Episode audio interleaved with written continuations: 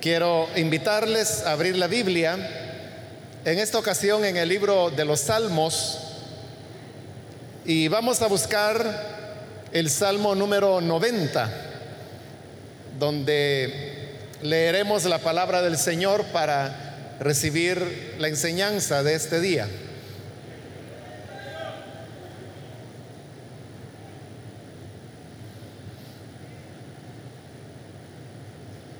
Dice la palabra de Dios en el libro de los Salmos, el Salmo 90, versículo 1 en adelante, Señor, tú nos has sido refugio de generación en generación. Antes que naciesen los montes y formases la tierra y el mundo, desde el siglo y hasta el siglo, tú eres Dios. Vuelves al hombre hasta ser quebrantado y dices, convertíos hijos de los hombres. Solamente eso, hermanos, vamos a leer. Pueden tomar sus asientos, por favor.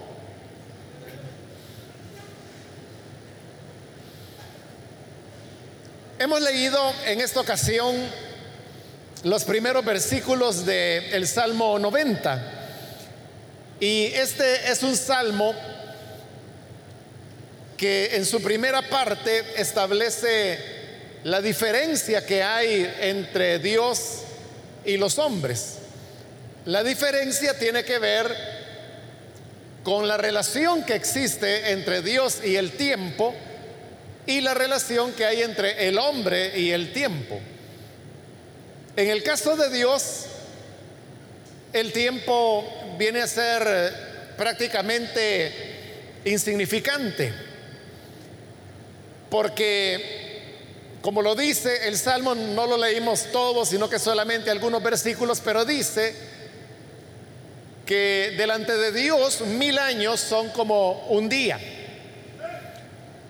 Y en eso podemos notar la, relatividad del tiempo para Dios y lo que para Él significa. Porque para nosotros hablar de mil años es una cantidad de tiempo que la podemos imaginar porque hablamos, por ejemplo, que hace dos mil años vino el Señor Jesús, o hablamos que nos encontramos en el año 2020 y por lo tanto han transcurrido ya 2020 años desde que inició la que se conoce como la, era cristiana. Pero para Dios dice que mil años son como, como un día. Nosotros nunca vamos a vivir mil años y aunque podemos quizá tener alguna idea por las razones que le he mencionado, pero ya en, la vida práctica o lo que eso significa en términos de existencia, mil años es demasiado para nosotros. Sin embargo, dice que para Dios es como un día.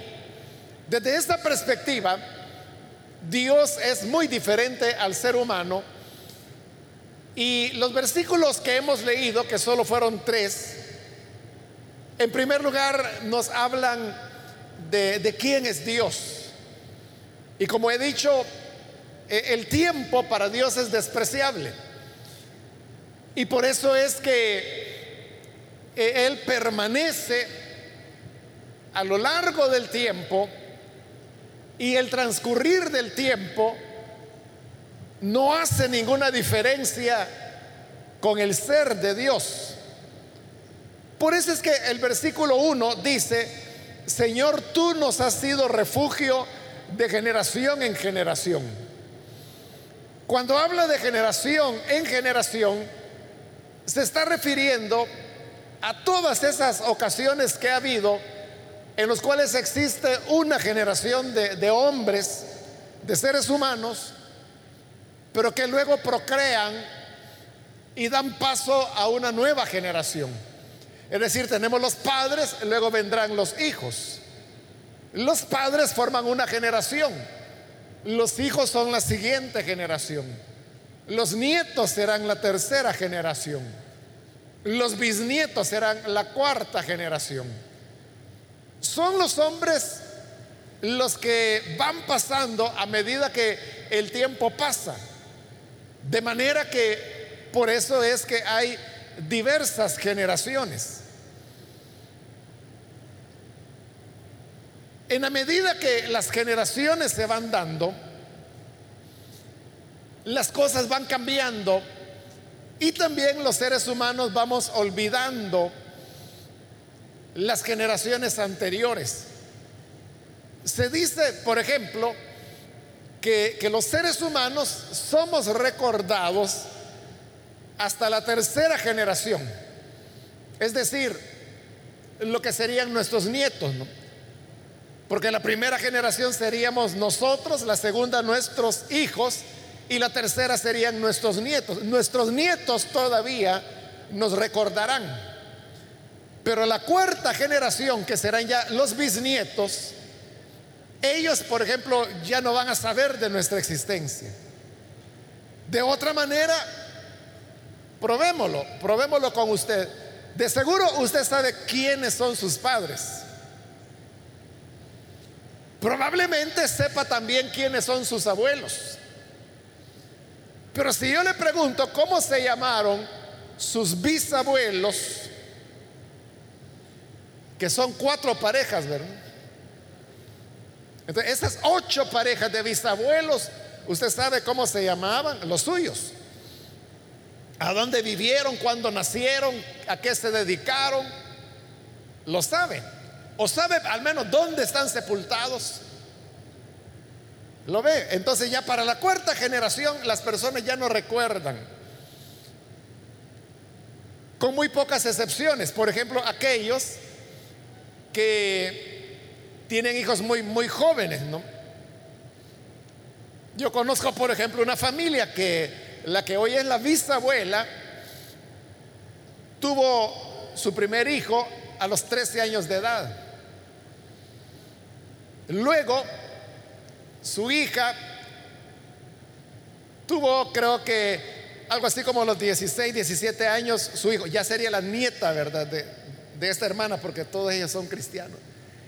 Pero luego esta nieta también se casó bastante joven, adolescente, y, tiene una niña, ahí hay las cuatro generaciones. Por ejemplo, esta niña que anda hoy como por los 15, 16 años, ella conoce a su bisabuela. Digamos, ahí es una excepción, ¿verdad? Por la razón que le dije de que las cuatro generaciones tuvieron hijos muy, muy jóvenes, muy siendo niñas. Esa es una excepción. Otra excepción es cuando se trata, por ejemplo, de personas que hicieron algo trascendental. Eh, todos conocemos nombres, como por ejemplo Pedro de Alvarado, que vivió hace 500 años. Pero ¿por qué sabemos de él? Porque jugó un papel importante en hechos históricos que atañen a lo que hoy es nuestro país, como fue por ejemplo la conquista española. O uno puede hablar de personajes más cercanos, como por ejemplo eh, Gerardo Barrios, eh, los mismos próceres, José Matías Delgado, los hermanos Aguilar, Santiago José Celis y, y los demás próceres que más o menos tienen, bueno, vamos llegando ya. El año que viene serán los 200 años de los movimientos independencistas en nuestro país. Estamos hablando de hace 200 años. ¿Por qué lo recordamos? Porque tuvieron un papel trascendental en la historia. Esas son las excepciones. Pero las generaciones se van dando y en la medida que se van dando, los seres humanos vamos olvidando, pero hay algo que no cambia. A lo largo de todas estas generaciones. Y es lo que dice el versículo 1. Tú nos has sido refugio de generación en generación. Es decir, el Señor siempre fue el refugio de todas las generaciones. No importa si queremos retroceder 100, 500, 1000, 2000 o 4000 o 10000 años en el tiempo, siempre ha habido un elemento común. Y es que desde Dios, desde el momento en que Dios creó a Adán, Dios fue el refugio del hombre. Y lo fue de su siguiente generación, la de Seth. Y luego fue la de su siguiente generación y sucesivamente de generación en generación, dice, tú has sido nuestro refugio. El mismo Dios en el cual confió Noé, el mismo Dios en el cual confió Abraham, el mismo Dios que fue refugio de Moisés, el mismo Dios que fue refugio de Sansón, el mismo Dios que fue refugio de Débora, el mismo Dios que fue refugio de Esther, el mismo Dios que fue refugio de Pablo, el mismo Dios que fue refugio de Agustín y de todos los hombres de Dios que ha habido, y el que es nuestro refugio, es el mismo Señor.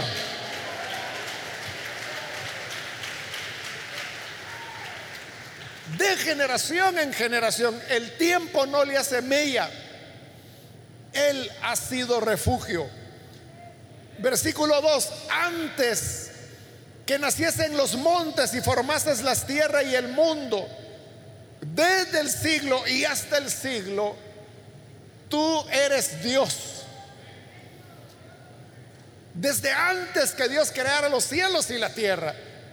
Ve, aquí ya ni siquiera está hablando de generaciones, porque las generaciones comenzaron desde el momento en que el hombre fue colocado sobre la tierra. Pero las cosas no comenzaron con la creación. Antes de la creación hubo una eternidad pasada. Y en esa eternidad pasada, Él ya era Dios. Como lo dice Génesis capítulo 1 y versículo 1, donde comienza la Biblia. Dice, en el principio creó Dios. Es decir, que antes de todas las cosas, Dios ya estaba. Lo mismo ocurre en el Evangelio de Juan. También en el capítulo 1 y versículo 1 comienza diciendo, en el principio era el verbo. Y el verbo estaba con Dios. Y el verbo era Dios. Y es más adelante que va a decir, todas las cosas por Él fueron creadas. Es decir, antes de la creación, antes del inicio de los, del universo. No estamos hablando, hermanos, de, de la creación del hombre, porque primero Dios creó los cielos y la tierra. Y luego tuvieron que transcurrir millones de años para que llegara el momento en que Él formara al ser humano sobre la tierra. Pero antes de todo eso, Él ya era Dios. Es lo que está diciendo el versículo 2, antes que naciesen los montes y formases la tierra y el mundo, tú eres Dios. Por eso le digo, para Dios el tiempo es insignificante. Si para Dios mil años es como un día, ¿qué será para Dios unas horas o unos minutos? Porque para nosotros, hermanos, ir a trabajar, por ejemplo, ocho horas o doce, como mucha gente hace, es todo un día que, nos cansa. Pero si para Dios mil años es como un día, que serán ocho o doce horas? Es absolutamente nada.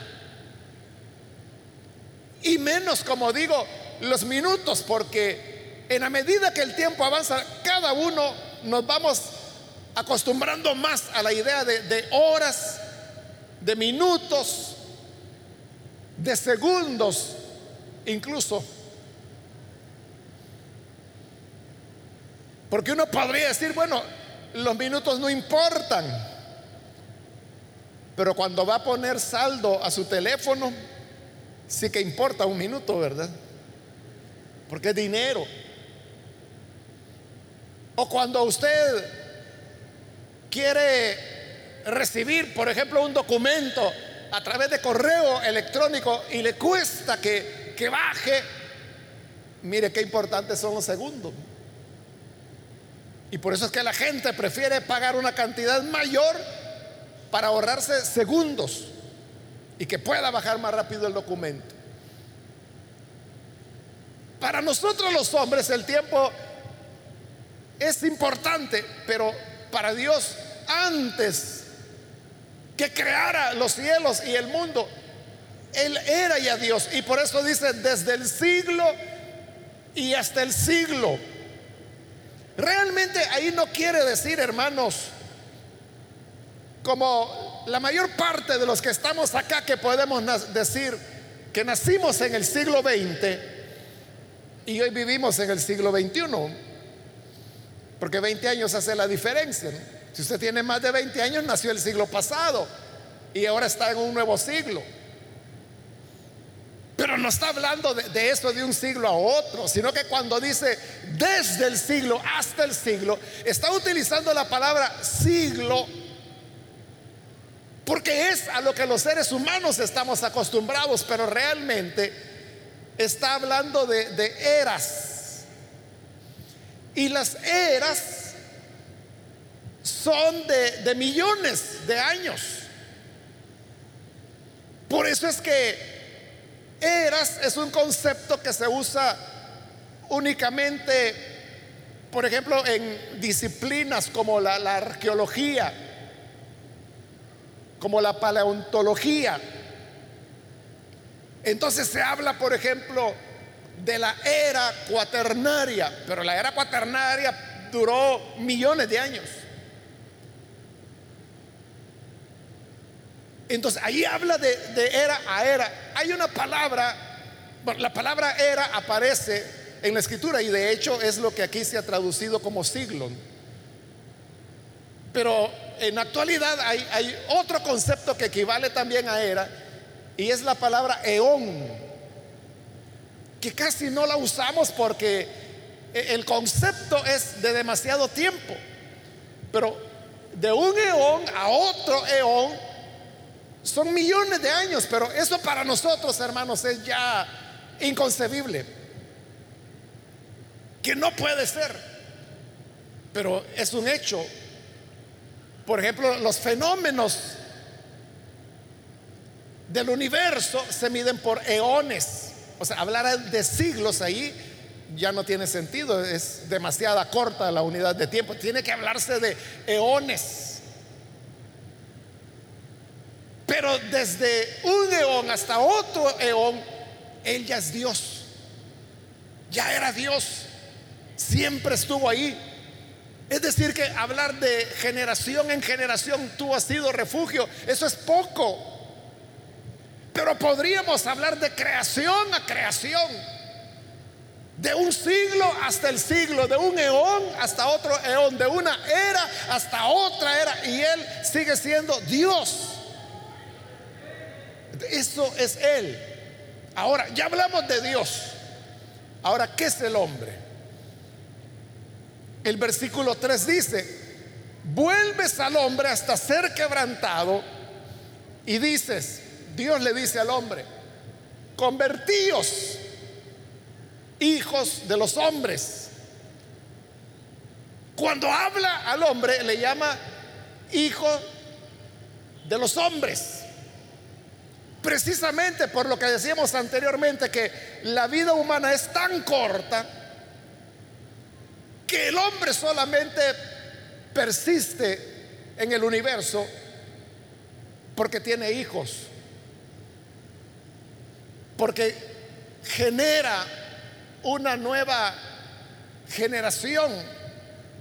Los padres engendran a los hijos, los hijos a los nietos, los nietos a los bisnietos y así sucesivamente. Por eso es que Dios le llama hijos de los hombres.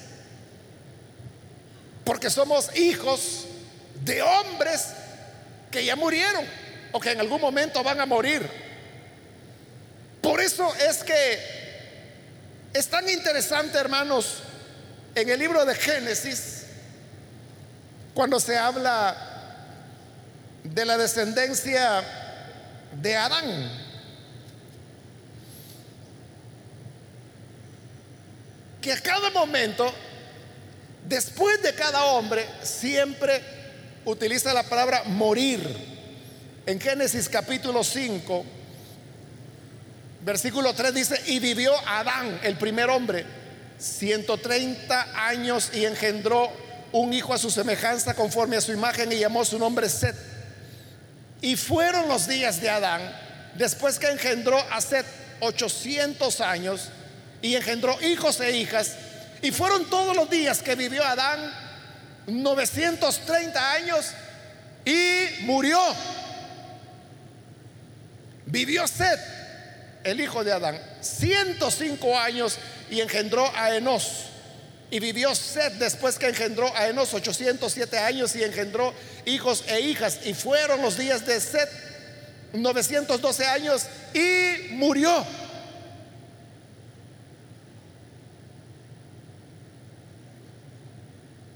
Vivió Cainán 70 años y engendró a Mahaleel y vivió Cainán después que engendró a Mahaleel 840 años y engendró hijos e hijas. Y fueron todos los días de Cainán 910 años y murió.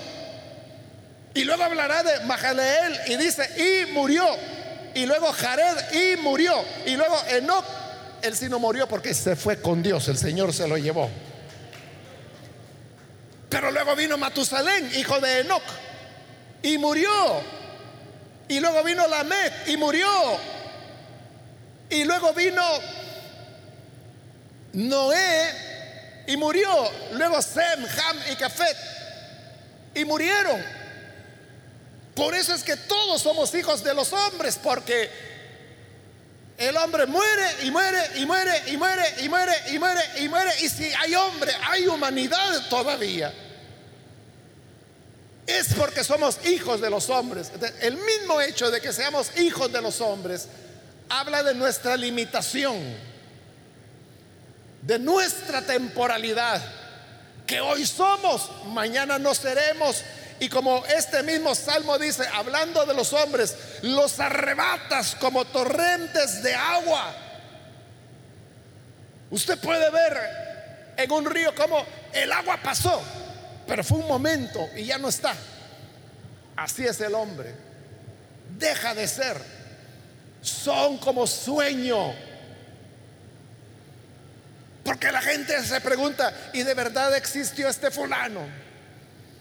¿De verdad existió este mengano? Porque es como, como sueño, como la hierba que crece por la mañana por la tarde florece y el atardecer se seca. Todo el ciclo de vida de la hierba está en un día. Por la mañana crece, por la tarde florece y al atardecer se seca, se acabó. Entonces, si Dios es el refugio de generación en generación y Él es Dios de eón a eón, y el hombre es como el día de ayer que pasó, como un sueño, como la hierba que crece por la mañana y por la tarde se marchita. Entonces, ¿qué es lo que Dios quiere del hombre? Lo dice el versículo 3. Dices, convertíos hijos de los hombres. Ya explicamos eso de por qué lo llama hijos de los hombres. Entonces el mensaje de Dios para el hombre está en una sola palabra. Y es la palabra convertíos. ¿Qué quiere decir eso de convertirse? La conversión es cuando el hombre cambia su manera de pensar, su manera de actuar, cambia sus valores, cambia sus ideales, cuando tiene un nuevo sentido de la vida. Pero note qué interesante que el propósito de Dios no es la destrucción del ser humano. Porque eso es fácil. Destruir es fácil. Una vida humana, para formarla, se requiere dedicación, amor, esfuerzo, para que un niño recién nacido llegue a ser, por ejemplo, un hombre de 30. Pero todo eso que representó esfuerzo, dinero, dedicación, amor, cuidados, educación, se puede acabar en un segundo. Cuando se destruye la vida. Para Dios sería lo más fácil poder destruir al ser humano, pero Dios no quiere su destrucción. Si eso quisiera Dios no le costara nada acabar con los seres humanos. Pero Él lo que quiere es lo que dice ahí, convertíos. Eso cuesta porque se trata de ganar a las personas para una causa diferente. Se trata de cambiarles su manera de pensar. Por eso es que Jesús lo dijo claro no he venido a condenar el mundo, sino que he venido para que el mundo se salve a través de mí. Pero para que las personas se puedan salvar, necesitan convertirse. Ese es el mensaje de Dios. Quiere que en nosotros haya cambio. Nosotros, hermanos, somos los irreflexivos, que algunas veces decimos, bueno, si Dios es todopoderoso y si Dios es bueno, entonces ¿por qué no acaba con los malos, pero ya? O quizás usted se pone en el lugar de Dios y dice, si yo fuera Dios, a todos los asesinos yo los matara. A todos los violadores yo los matara a todos los que hacen la guerra, yo los matara. Gracias a Dios que no es usted Dios. Pero Dios no quiere la destrucción de ellos, sino que lo que quiere es que se conviertan. ¿Y en base a qué el hombre se convertirá? En base a esto que se ha dicho acerca de Dios, que Él ha sido refugio de generación en generación y que desde las generaciones de Adán, las generaciones de Noé, Él siempre fue refugio de, toda la humanidad. Dios sabe lo que quiere. Nosotros que nacimos ayer, somos los que cuestionamos a Dios y que decimos, ¿por qué Dios no hace acá? ¿Por qué Dios no hace esto? Si yo fuera Dios, yo haría tal cosa. ¿Y tú qué le vas a decir si naciste ayer? Pero desde antes de la fundación del mundo, Él era Dios ya. Él sabe que el mejor camino es el de la conversión. Dios no te quiere destruir. Dios no quiere terminar contigo. Y a lo mejor tú hasta se lo has pedido y le has dicho, Señor, yo soy tan malo, pero tan malo que no tengo remedio, mejor mátame. Esto me recuerda un caso que hubo en los Estados Unidos de un hombre violador de menores. Bueno, no solo abusaba sexualmente, los mataba. Y había matado varias docenas de niños y niñas. Lo capturaron y fue a juicio. Y cuando el juez pronunció la sentencia, era una sentencia de cadena perpetua. Pero el hombre se puso en pie y comenzó a suplicarle al juez que él no quería eso, sino que le decía, mire, por favor, deme la pena de muerte. Porque si usted me pone cadena perpetua, siempre hay recursos, a menos que la ley se los niegue a un detenido, ¿no? Pero siempre hay recursos, es decir, que este hombre podría haber salido tal vez en 30, en 40 años, como acaba de ocurrir, hermanos, con este narcotraficante eh, colombiano, fundador de, del cartel de Medellín, que se le llamó, o sea, famoso por su cabecilla, ¿verdad? Pablo Escobar. Pues, pues, este colombiano que fue capturado ya por los años 80 le cayó cadena perpetua efectivamente, porque venían de hacer desmane. Pero como hay elementos, recursos legales, él salió hace unos meses, después como de 40 años de estar preso, está libre, hoy vive en Europa, en Alemania. Entonces, este hombre, el, violador del cual hablo, él sabía que aunque le pusieran cadena perpetua, a lo mejor iba a salir dentro de 30 o 40 años. Y por eso le decían, no, señor juez, por favor, deme la pena de muerte. Porque si usted me pone la cadena perpetua, yo voy a salir. Y cuando salga, voy a volver a violar y voy a volver a matar. Él sabía que no tenía remedio. Entonces, a lo mejor así le ha pasado a usted que siente que no tiene remedio. Entonces viene y le dice a Dios, Señor, mejor quítame la vida. Mejor termina conmigo, acaba ya este sufrimiento y esta locura que yo tengo. Y Dios no lo hace. Dios no lo hace porque lo que Él quiere es lo que dice, convertíos. Hay todavía una esperanza. Y esa esperanza es la conversión, el nacer de nuevo, un cambio de vida que la gracia de Cristo nos ofrece. Es lo que ha ocurrido con cada uno de nosotros. Que un día Cristo se apareció en nuestra vida. Y cuando Él se reveló a nosotros, lo que hizo fue que nos convirtió. Por eso es que cambió nuestra manera de, pensar yo no sé a dónde usted iba, cuál era su rumbo, cuál era su, su destino. Pero ¿por qué hoy está acá? Como hubo un gran pensador que había sido ateo y de repente se convierte al Evangelio y comienza a ir a una iglesia. Y estando en una iglesia, una vez alguien le preguntó, oiga, ¿y cómo es que usted siendo un gran intelectual ha venido a parar aquí en una iglesia.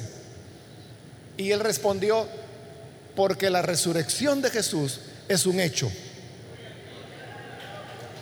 O sea, después que él había examinado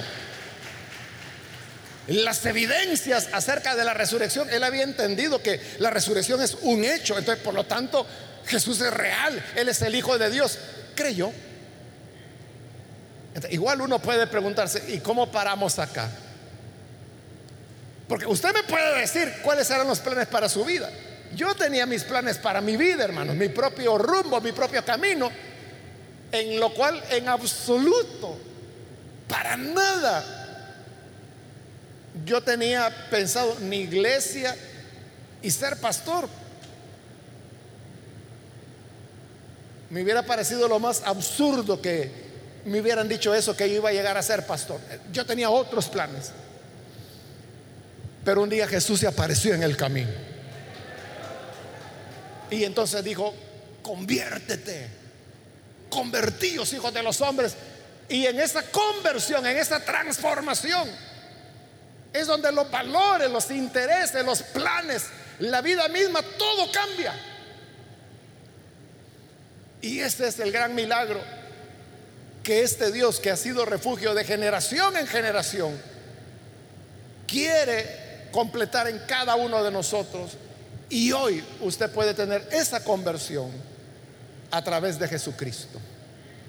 Vamos a cerrar nuestros ojos y quiero invitar a las personas que todavía no han recibido al Señor Jesús como su Salvador, pero quiere tener hoy una experiencia de conversión. ¿Qué es lo que Dios pide? Convertíos hijos de los hombres. Y dice hijos de los hombres para que recordemos que la vida es pasajera. Que pudiera ser que estemos en nuestros últimos días o nuestras últimas horas. Pero antes que todo llegue a su fin, Él dice, convertíos.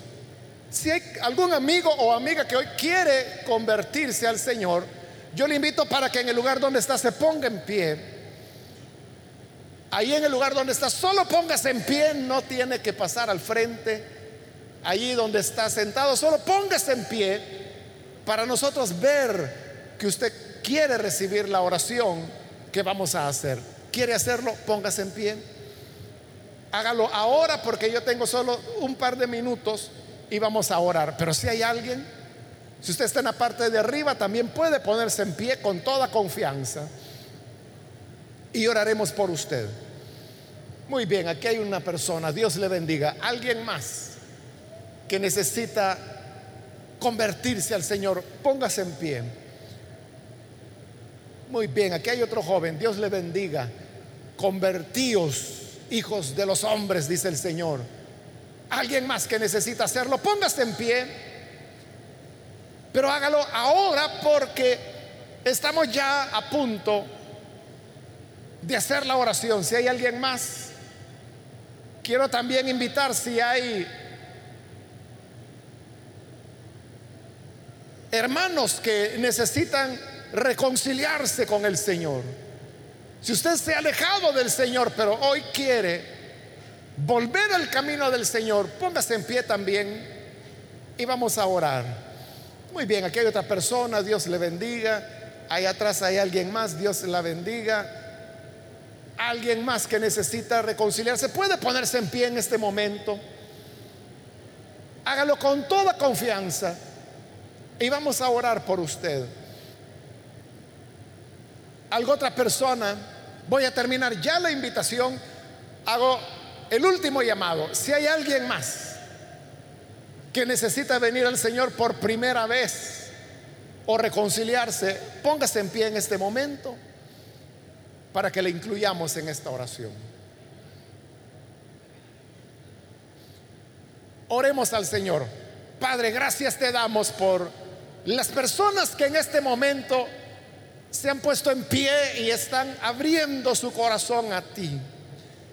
Ellos ahora están teniendo la experiencia de la conversión, que es lo que tú pides de los seres humanos. Lo mismo te rogamos por aquellos que a través de los medios de comunicación están creyendo y uniéndose a esta oración. Cámbiales transfórmales, hazles nuevas criaturas, nuevos hombres, nuevas mujeres. Y también, Padre, te ruego por cada uno de nosotros para que nos ayudes a valorar el tiempo. Y como lo dice este salmo, que sepamos contar nuestros días de tal manera que traigamos al corazón sabiduría Haznos cada vez más sabios para gloria de tu nombre. Por Jesucristo nuestro Señor lo pedimos. Amén.